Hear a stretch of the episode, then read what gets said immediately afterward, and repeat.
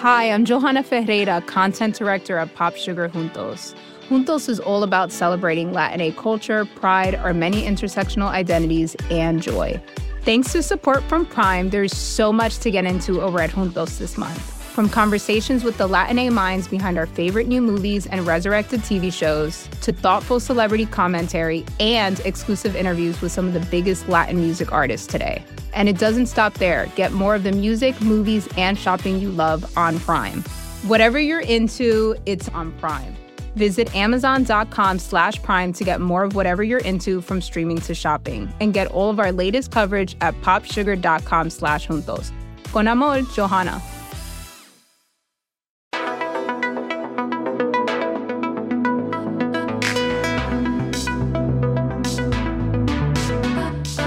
Welcome to In Her Shoes. I'm Lindsay Peoples, and I'm editor in chief of The Cut. On this show, I get to talk to people that we love and admire, or some that we just find interesting. We'll explore how they found their path and what maybe have gotten in their way, and how they brought others along now that they've arrived.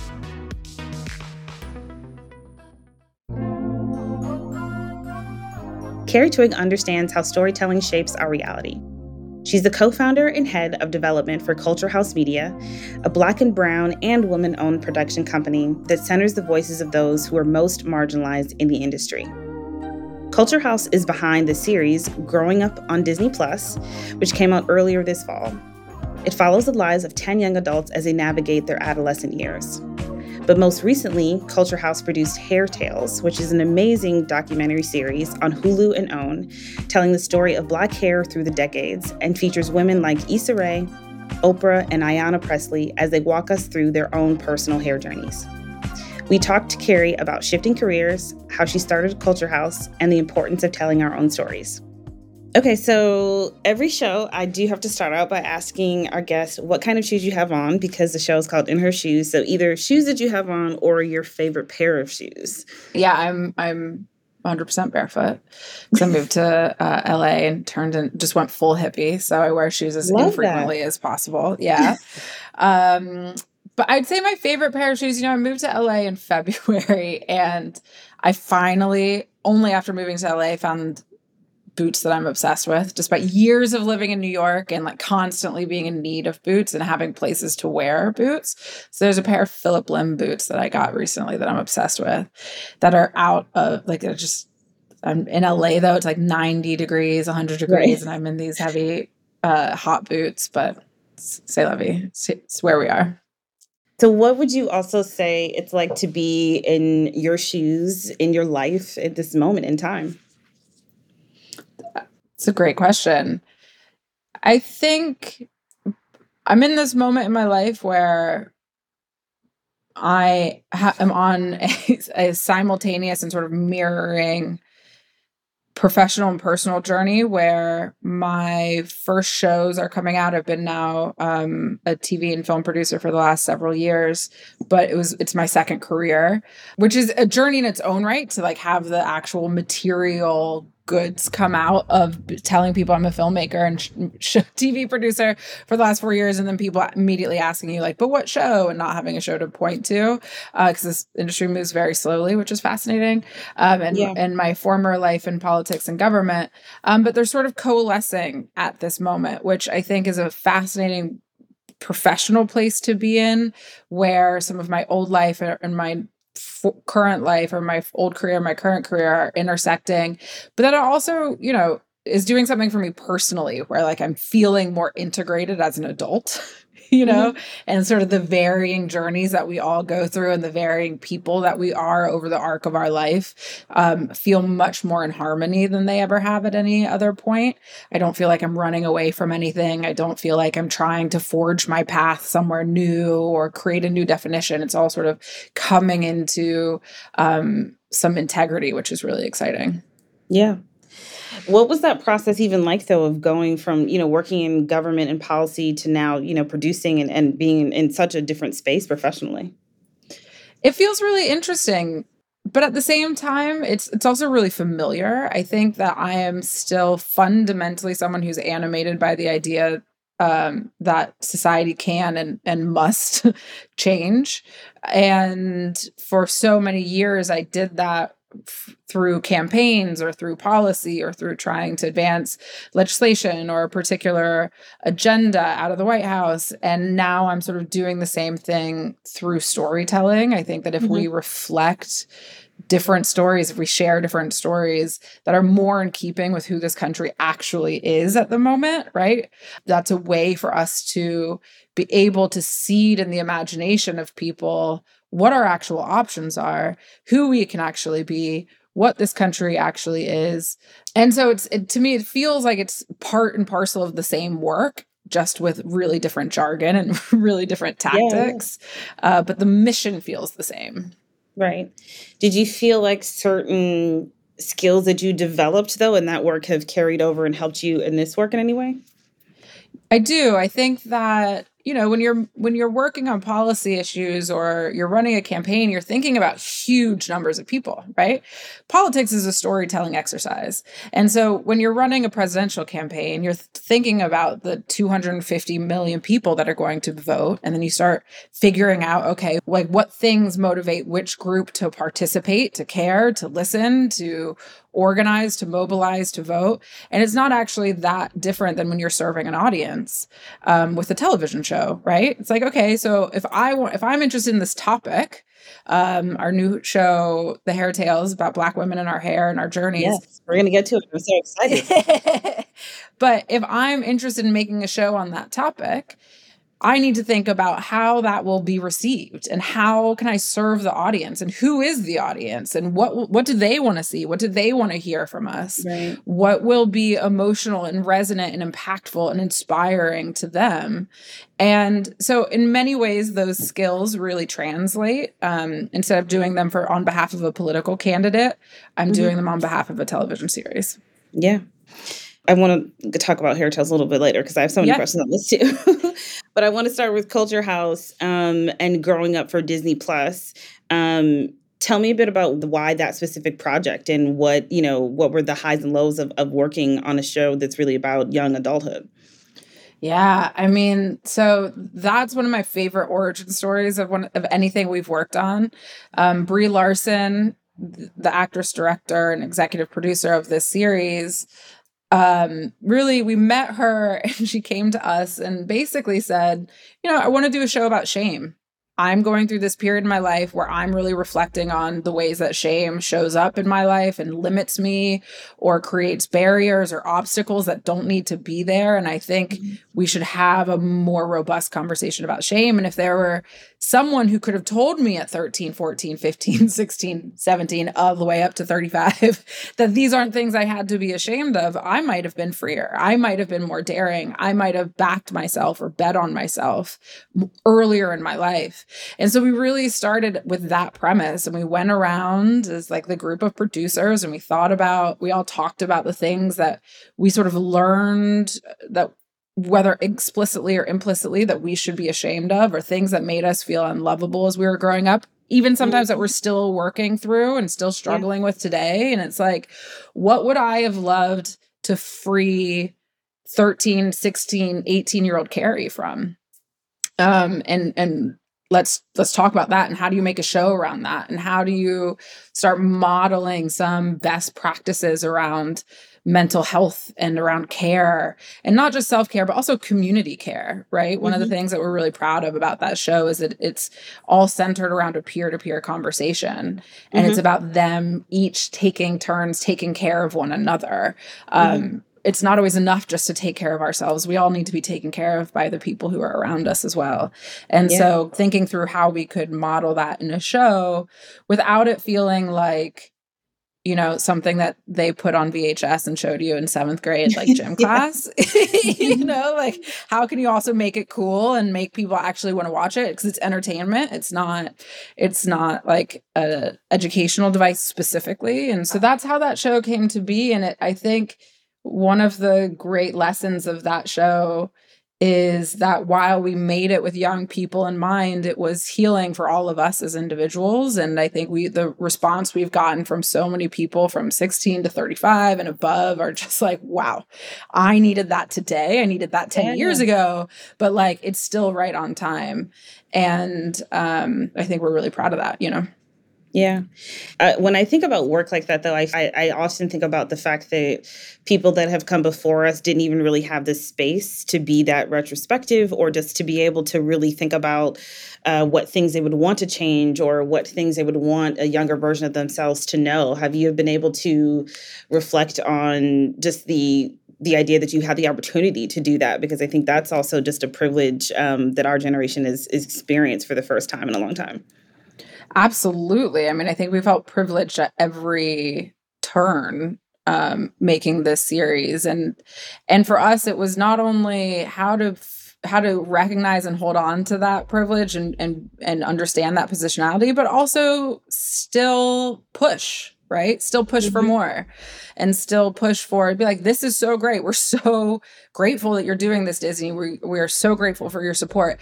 And we would also, you know, like this to happen. We would also like that. And we also want to push the envelope. We also want to want you to approve this person to participate at a you know position that you think might be a little bit more senior than than but we disagree right so it was still very much how do we recognize and honor and sit and be present with the opportunity that we were being given but also right. be really clear-eyed that we were given that opportunity because other people pushed push for it, right? And so then what do we do in that moment to push for whoever comes next?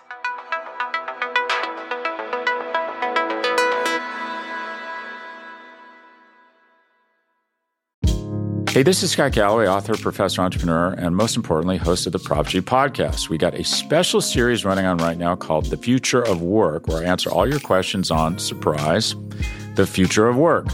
Questions including what are we missing when we work remotely, or how do we handle work life balance when a major opportunity comes knocking? From the provocative to the technical, we're offering insights you won't want to miss. So tune in to the future of work, a Prop G Pod special sponsored by Canva. You can find it on the Prop G Pod wherever you get your podcasts.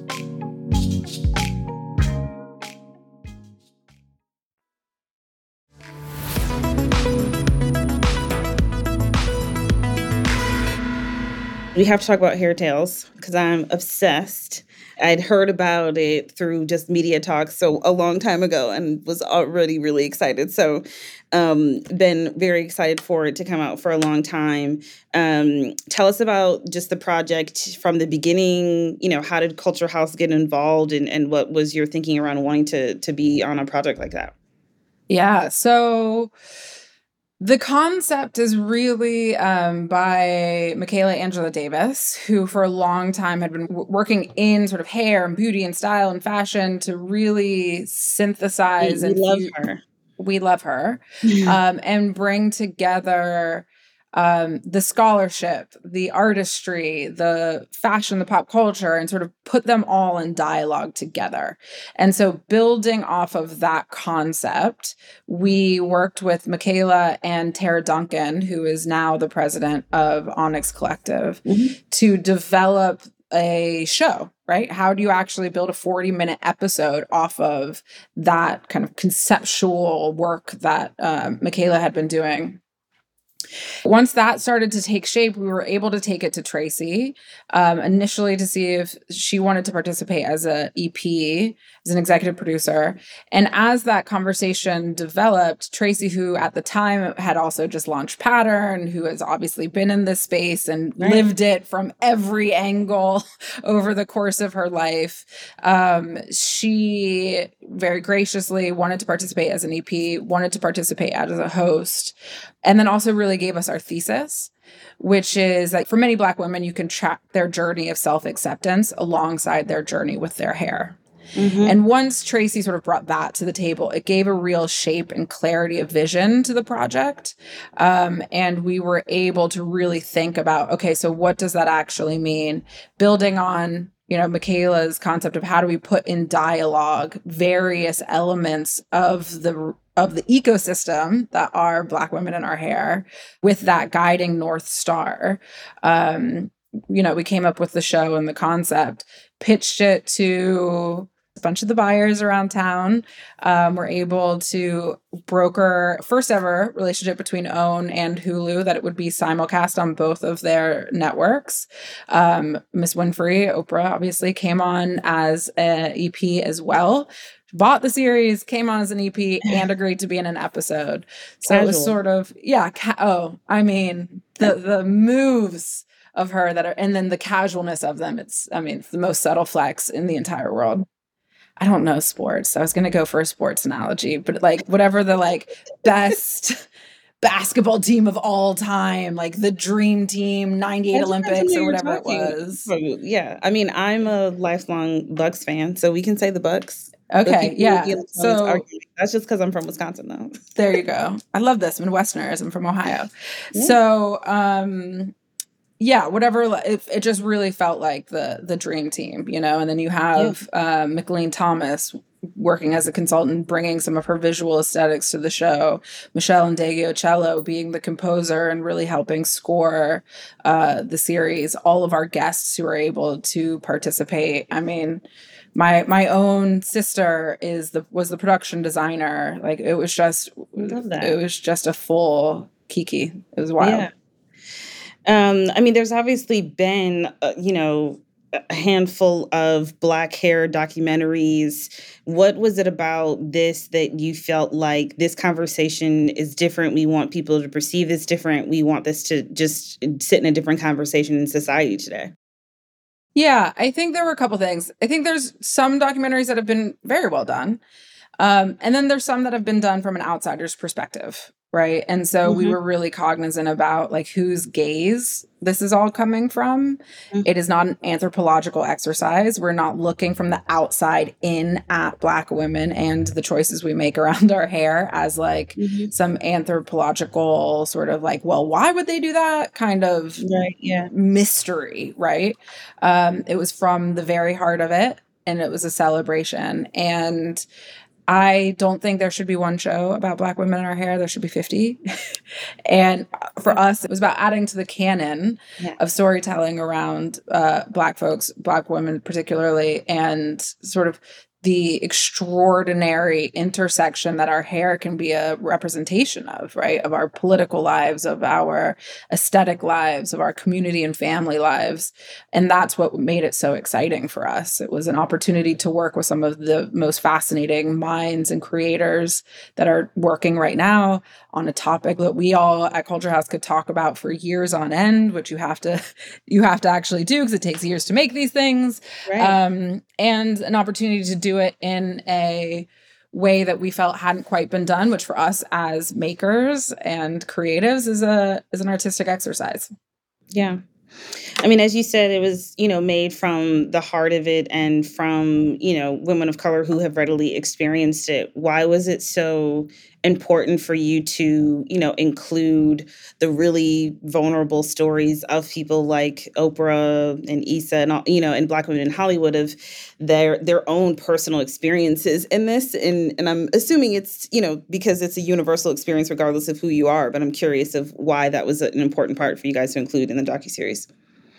It is. I mean, you, you said it. You know, it it there is a common shared experience amongst so many of us as it relates to our hair, as it relates to how we grew up and where, and just girlhood or womanhood or coming of age or whatever you have. And hair is as much a part of that as as anything else. And so by tracking the journey of Oprah and Ayanna Pressley and Chika and Issa and all of these incredible, extraordinary individuals, we also get to remember and see who they were and see what their lives were like and what their struggles were before they were at the vaunted place that they are today. Right. Doesn't mean that they don't belong on their pedestals or that they shouldn't be held in this high esteem, but it's also really fascinating to hear Oprah talk about rolling down her windows, sticking her head out of it to dry her hair on her way to like her little job in Baltimore Yeah. right i think we all relate to that and so that's as much that that experience made her who she is as much as her as as anything else. And so wanting to show that 360 a, a, a fully comprehensive and and um holistic view of these women as people is really important. It's not just about the magazine covers. It's not just about Yeah. you know the the the end of the journey. It's about where uh, or the highest moments of their accomplishments about all the sort of ups and downs that led to the place they are today Totally. Um, and then, I mean, I was curious uh, also for you, is there a personal time where you felt like you had a very defining, you know, hair tale for you growing up? Is there something that sparked a lot of interest in you, like personally in your own life, that you felt like you really wanted to make sure that you guys capture on the screen? I resonate with all of the stories. There are moments in every single episode that feel like they are talking directly to me. But I think mm-hmm. I felt particularly um aligned with uh, Representative Ayanna Pressley, having spent so much of my life in politics and what that, and even Democratic politics, of which the vast majority of Black people who are in elected office are in the Democratic Party. Um, and so I very rarely was in all white spaces. I very rarely was in predominantly male, predominantly white environments. That just wasn't a part of my career um, very very frequently. Mm-hmm. Uh, and yet I felt very much the pressures around respectability politics in my hair and whether or not it would be considered professional and I, there would be commentary about it. So hearing her talk about her journey with Senegalese twists, hearing her talk about whether or not she was going to wear a wig. I don't have alopecia. I've never um, been bald. But the underlying emotional arc of that story, I think, was really deep and resonant to me and tracked alongside a lot of experiences that I have, right? Mm-hmm. The first few weeks before working at the White House, the number of people who asked me if I would when when, not if, when I was getting my hair relaxed to go work for black people, you know, it, it was really it, it was heartbreaking. Um and and both shocking but also not at all. The particular intersection of respectability politics and black political life really really struck a chord with me. Yeah. I think um in in watching I was so surprised at just how many intersections there are in the hair journeys of so many different kinds of women of color and, and us not even working in the same industry or doing the same thing. And I always felt like um, it was odd and ironic that in working uh, i started mostly in fashion publications and you would think that um, there was so much creativity and you know just uh, that fashion is always supposed to be the most forward thinking and free thinking, but it felt very strict and narrow as far as what were the beauty standards still. And I remember very clearly, like, I was, when I wanted to start to wear braids for whatever reason, just because I liked them and I was obsessed with Moesha and I wanted to try her specifically, um, that it was such a big deal to other Black women that I was wearing braids in the workplace. And I think that was, oh, then that was something that I really also identified with when, um, I think I thought about it in the sense of that, you know, if you were working around an environment in a space that wasn't maybe as diverse that you would experience that. But i think it's also the same when you are still working with with a diverse environment that they're just beauty standards from the outside world that are inflicted upon us. Yeah. Absolutely. I remember i was working i had a job in dc's before the white house and i'd straightened my hair. I didn't relax it. I just had, had a blowout and I walk into an office and a older senior black man on the team looks at me and goes, "Oh, thank God, you look so much better." Mm-hmm. And he was just like, "I've been waiting for you to do that. Thank you." Not you waiting. Not waiting. Not oh, thank God. Why? And I was like, "Oh, I'm gonna go wet my hair in the sink right now. Like this yeah. is this is I, I, don't even know how to, yeah, and he wasn't, it wasn't a, you know, 70 year old uncle. It was like a 40 year old man. Yeah, I think that that's what I think has always been so surprising, though, and I think I mean that's why Hair Tales is I think such important body of work for people to consume and to really understand and bring into conversations. So I'm very excited for people to continue to see it. Um, Thank you. I want to talk a little bit more about Culture House because I mean, you guys do consult and work with a lot of different entertainment companies, and obviously, we've talked about specific projects that you've worked on, but um, as a whole, you really do work on you know establishing a cultural lens in a lot of the work that you're trying to create. What does that work like at large in the industry? Like, have you know companies been open and receptive? Do you find that there is a lot of pushback? Do you find that people are on the surface wanting to make inclusive work and then not really what is what is it actually like as an in, in the industry overall yeah in the beginning of our life at culture house which we started the company in 2018 and really pre-covid and pre-george floyd's murder people would look at us like we were aliens. Mm-hmm. I mean, we're just like, what on earth are you talking about? Right. And then sort of all fell over themselves and scrambled to work with us. Um, because there is such a dearth of of production companies specifically that run production services. So there's a lot of black women that have production companies in uh, Hollywood. Very few of them actually run from you know development to edit and delivery the way that we do. Mhm. So that was it, interesting and welcome, but also sort of sad in its own right, as you can imagine, Yeah. and uh, as I'm sure you've experienced, right? 100%.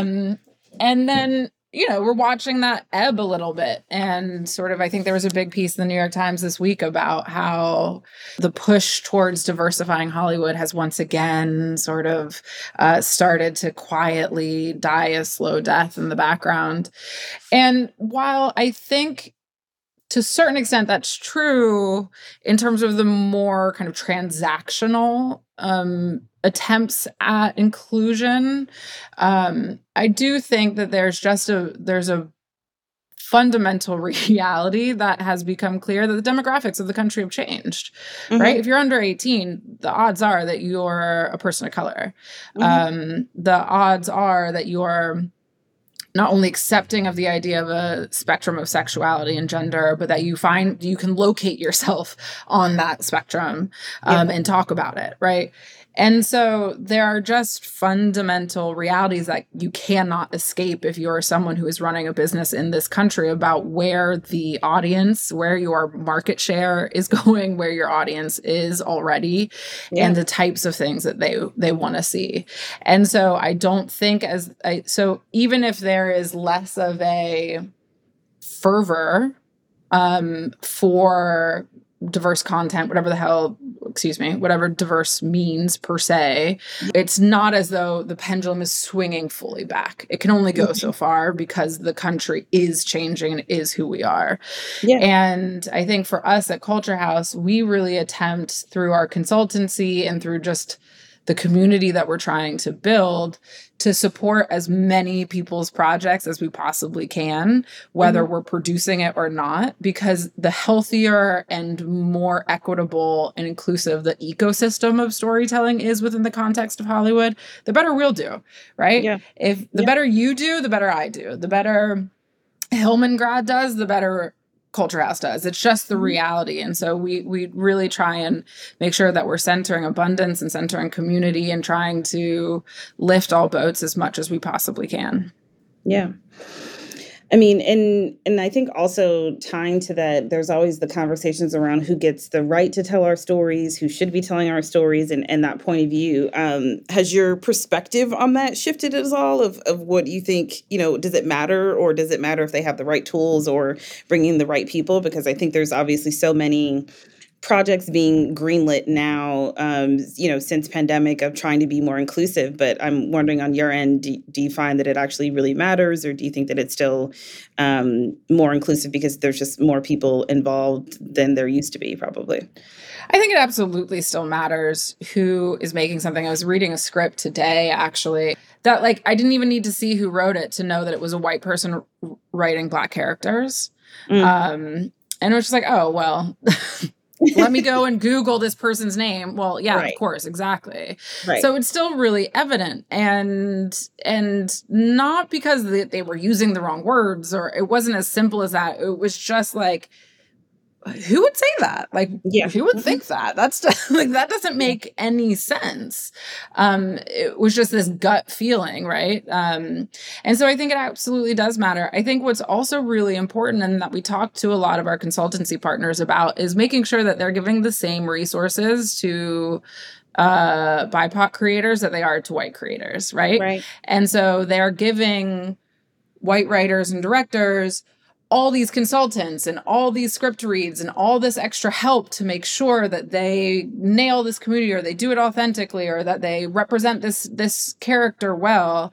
And they need to make sure that they're giving those same resources to black and brown folks or queer folks mm-hmm. or whatever what have you right? It is not enough to have a certain amount of melanin in your skin, if you haven't read a newspaper in the last 20 years, then maybe you're going to miss something, right? right? And like, but it shouldn't be your job. Black people shouldn't have to be political. BIPOC people shouldn't have to be political. They shouldn't have to also wear the dual hat of knowing how to represent a particular group, even if it, they're a member of that group, with mm-hmm. authenticity or with a particular fluency around a set of circumstances or around a political or policy issue in a way that we wouldn't expect white folks to be able to do that either. And so, yeah how many scriptories are they getting? What are their consultants? How many writers are they getting? And researchers all these types of things we're really sort of adamant to make sure that those resources are shared equitably and equally. Mm-hmm. um, and we don't make assumptions that just because someone looks a particular way that they have the either inclination or lived experience to solve for whatever a potential kind of pitfall is. Yeah. So no i hear that. Um is there a dream project that you would like to work on or that you're looking for as you're you know going through scripts now or something that you haven't done yet that you're like i'm looking for the right this right thing and i had just haven't found it yet not really nothing particular i think if i had a really clear dream project i would just go make it um, mm. yeah. i you know, I think me, Ray, and my and Nicole, all three of us, the founders of Culture House, we each sort of have a pet project, and I have a pet project about reparations that I'm working on and thinking about constantly. But as it love, relates, I love to bring up reparations in random regular conversations. So oh. I would love to talk about this. I bring it up I, all the time. I can make anything about reparations. Like I could win if if that were a game, I could win it. But really when I come across concepts and I come across ideas, I'm always looking for to feel challenged. Like what's my edge of of um, a concept or an idea. Like, what's a way to talk about race or a way to talk about gender or a way to talk about um, identity of any kind that makes me feel a little like, ooh, ooh, okay, now yeah, she feels yeah. old. Like, how do I feel challenged? I'm always looking for that. I want to feel yeah. challenged. I'm always looking for what feels like the next generation of a conversation. In so many ways, we've been talking about the race race in the same way, in so many ways we've been talking about feminism and gender in the same way. So i'm always sort of looking for like what's next? Who's challenging our conventional thinking around these ideas and doing so in an artful cultural forward entertainment forward way that won't make audiences feel like they are at a sermon or at a lecture. Like people mm-hmm. know where to go if they want a sermon. Yeah. um, and we should leave that to that. Um and are there any projects that you guys are working on that are coming out or things that you're working on right now that you're excited about that you can share? Yeah, so we're working on, which is super exciting. I'm pretty sure it's announced. I don't know if it's announced where it's going, but we are doing a three part documentary with Prentice Penny um, about a people's history of Black Twitter. Ooh, that's which cool. is just gonna be fun. That's coming out next year. That's fun. Um, and we're doing something, I don't think I can say a ton about it yet, but we are doing something for the 50th anniversary of hip hop about mm. women in hip hop, exclusively yeah. about women in hip hop. Um, that'll come out next year also that I'm, it's going to be great. Very cool. I'm so excited for you and I'm so appreciative to be able to chat with you. Love all the work you're doing. Um, and thank you so much. This is fun. Yeah. Thank you for having me, Lindsay. I really appreciate it. I'm a big admirer of your work. So same, same. It's a real joy to be here. In Her Shoes is hosted by me, Lindsay Peoples. Our producer and editor for this episode is Taka Zen. Our engineer is Brandon McFarland, and our executive producer is Hanna Rosin. The Cut is made possible by the excellent team at New York Magazine. Subscribe today at thecut.com slash subscribe. I'm Lindsay Peoples, and thank you so much for listening.